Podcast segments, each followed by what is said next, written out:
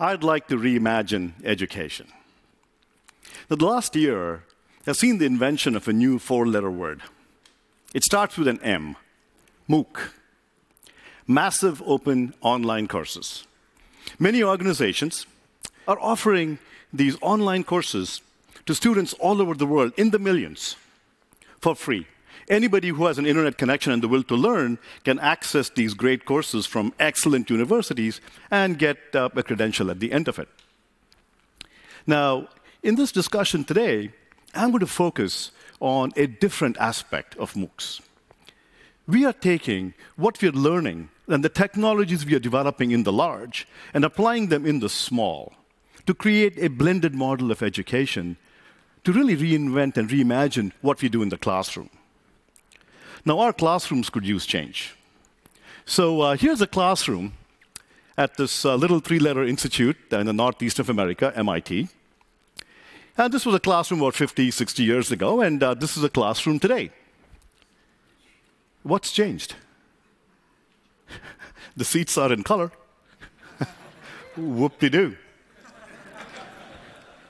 Education really hasn't changed in the past 500 years. I mean, the last big innovation in education was the printing press and the textbooks. Everything else has changed around us. You know, from healthcare to transportation, everything is different, but education hasn't changed. It's also been a real issue in terms of access. So, what you see here is not a rock concert. And the person you see at the end of the stage is not Madonna. This is a classroom at the Obafemi Awolowo University in Nigeria. Now, we've all heard of distance education. But the students way in the back, 200 feet away from the instructor, I think they're undergoing long distance education. Now, I really believe that we can transform education both in quality and scale and access through technology. For example, at edX, we are trying to transform education through online technologies. Given education has been calcified for 500 years, we really cannot think about re engineering it, micromanaging it. We really have to completely reimagine it. It's like going from ox carts to the airplane. Even the infrastructure has to change, everything has to change. We need to go from lectures on the blackboard to online exercises, online videos. We have to go to interactive virtual laboratories and gamification. We have to go to completely online grading and peer interaction on discussion boards. Everything really has to change. So at edX and a number of other organizations, we are applying these technologies to education through MOOCs to really increase access to education. And uh, you heard of this example where when we launched our very first course, and this was an MIT Hard circuits and electronics course about a year ago, year and a half ago. 155,000 students from 162 countries enrolled in this course. And we had no marketing budget. Now, 155,000 is a big number. This number is bigger than the total number of alumni of MIT in its 150 year history. 7,200 students passed the course, and this was a hard course. 7,200 is also a big number. If I were to teach at MIT two semesters every year, I would have to teach for 40 years before I could teach this many students. Now, these large numbers are just one part of the story. So today, I'm going to discuss a different aspect, the other side of MOOCs, take a different perspective. We are taking what we develop and learn in the large and apply it in the small to the classroom to create a blended model of learning. But before I go into that, let me tell you a story. When my daughter turned uh, 13, became a teenager, she stopped speaking English. She began speaking this new language. I call it Teenlish. It's a digital language. It's got two sounds a grunt and a silence. Honey, uh, come over for dinner. Hmm. Did you hear me? Silence. Can you listen to me? Hmm. So we had a real issue with communicating, and we just we were just not communicating. Until one day I had this epiphany. I texted her. I got an instant response. I said, no, that must have been by accident. She must have thought, you know, it's some friend of hers uh, uh, calling her. Then I texted her again. Boom, another response. I said, this is great. And so since then, our life has changed. I'm, i text her, she responds. It's just been absolutely great.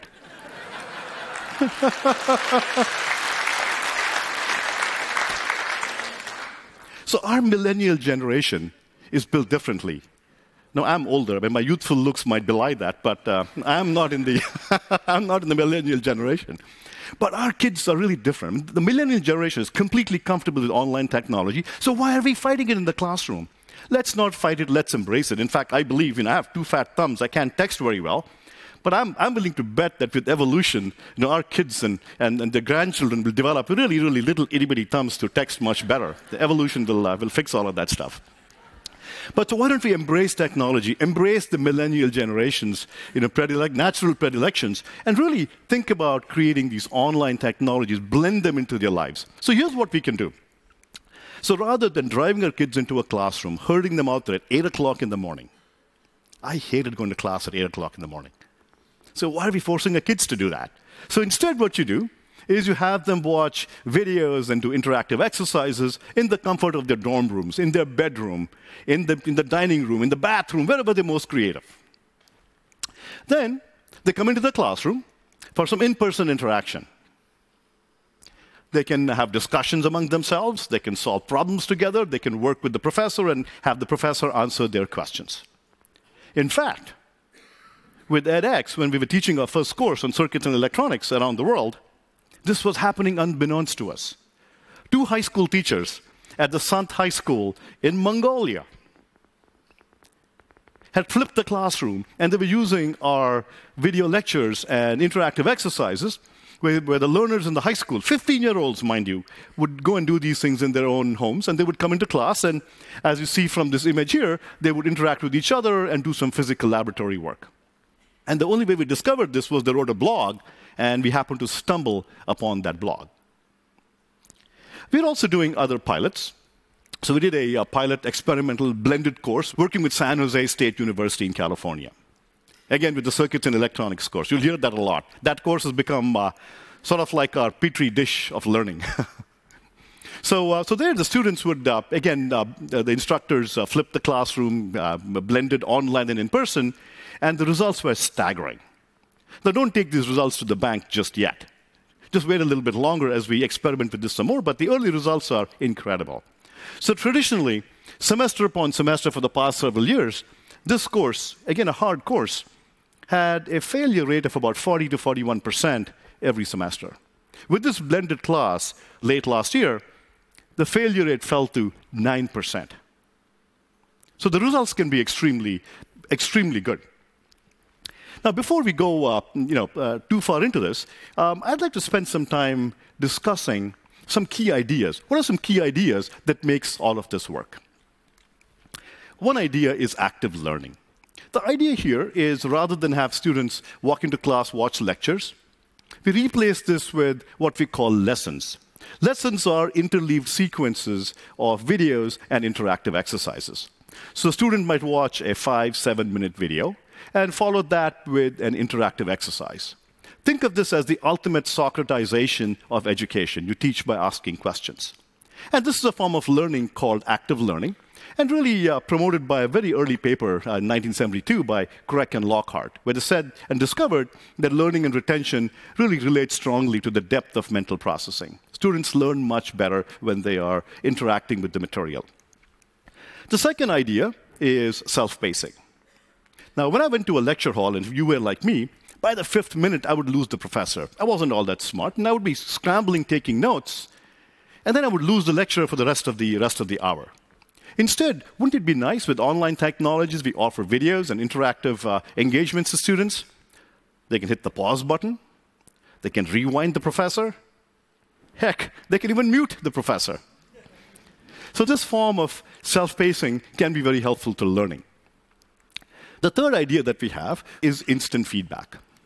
With instant feedback, the computer grades exercises. I mean, how else do you teach 150,000 students? Your computer is grading all the exercises.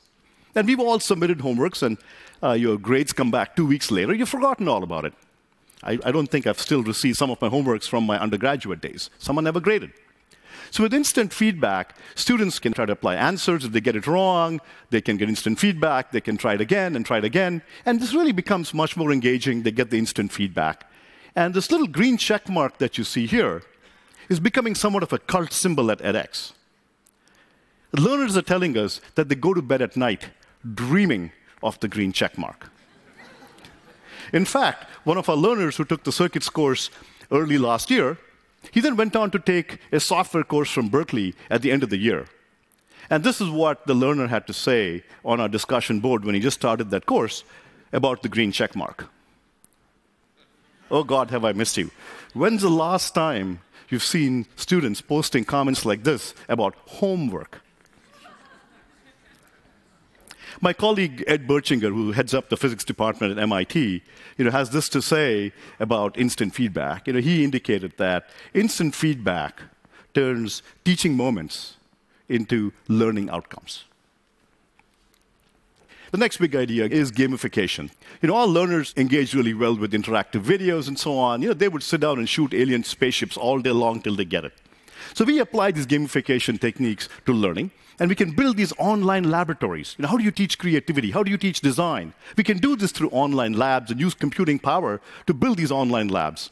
So, uh, as this little video shows here, you can engage students much like they design with Legos. So, here the learners are building a circuit with Lego like ease. And this can also be graded by the computer. Fifth is peer learning. So, here we use discussion forums and discussions and Facebook like interaction, not as a distraction, but to really help students learn.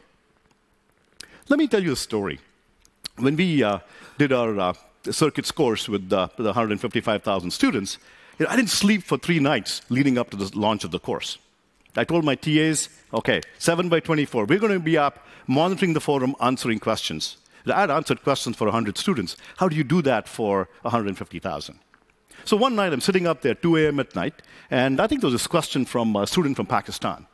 And he asked a question, and I said, okay, let me go type up an answer. I don't type all that fast, and, and I begin typing up the answer. And before I can finish, another student from Egypt popped in with, a, with an answer. Not quite right, so I'm fixing the answer. And before I can finish, a student from the US had popped in with a different answer. And then I sat back fascinated boom, boom, boom, boom. The students were discussing and you know, interacting with each other. And by 4 a.m. that night, I'm totally fascinated, ha- having this epiphany. By 4 a.m. in the morning, they had discovered the right answer. And all I had to do was go and bless it, good answer. So this is, this is absolutely amazing where students are learning from each other and they're telling us that they are learning by teaching. Now, this is all just not in the future. This is happening today. So we are applying these blended learning pilots in a number of universities and high schools around the world, from Tsinghua in China to the National University of Mongolia in Mongolia to Berkeley in California, all over the world. And these kinds of technologies really help, the blended model can really help revolutionize education. It can also solve the practical problem of MOOCs, the business aspect. We can also license these MOOC courses to other universities and therein lies a revenue model for MOOCs where the university that licenses it with the professor can use these online courses like the next generation textbook. They can use as much or as little as they like. It becomes a tool in, their, in the teacher's arsenal. Finally, I would like to have you dream with me for a little bit. I would like us to really reimagine education. We will have to move from lecture halls to e spaces we have to move from books to tablets like the Aakash in India or the Raspberry Pi, the $20. The Aakash is $40. We have to move from bricks and mortar school buildings to digital dormitories. But I think at the end of the day, I think we will still need one lecture hall in our universities. Otherwise, how else do we tell our grandchildren that, you know, your grandparents sat in that room in neat little rows like corn stalks and watch this professor at the end, you know, talk about content, and you know, you didn't even have a rewind button. Thank you. Thank you. Thank you.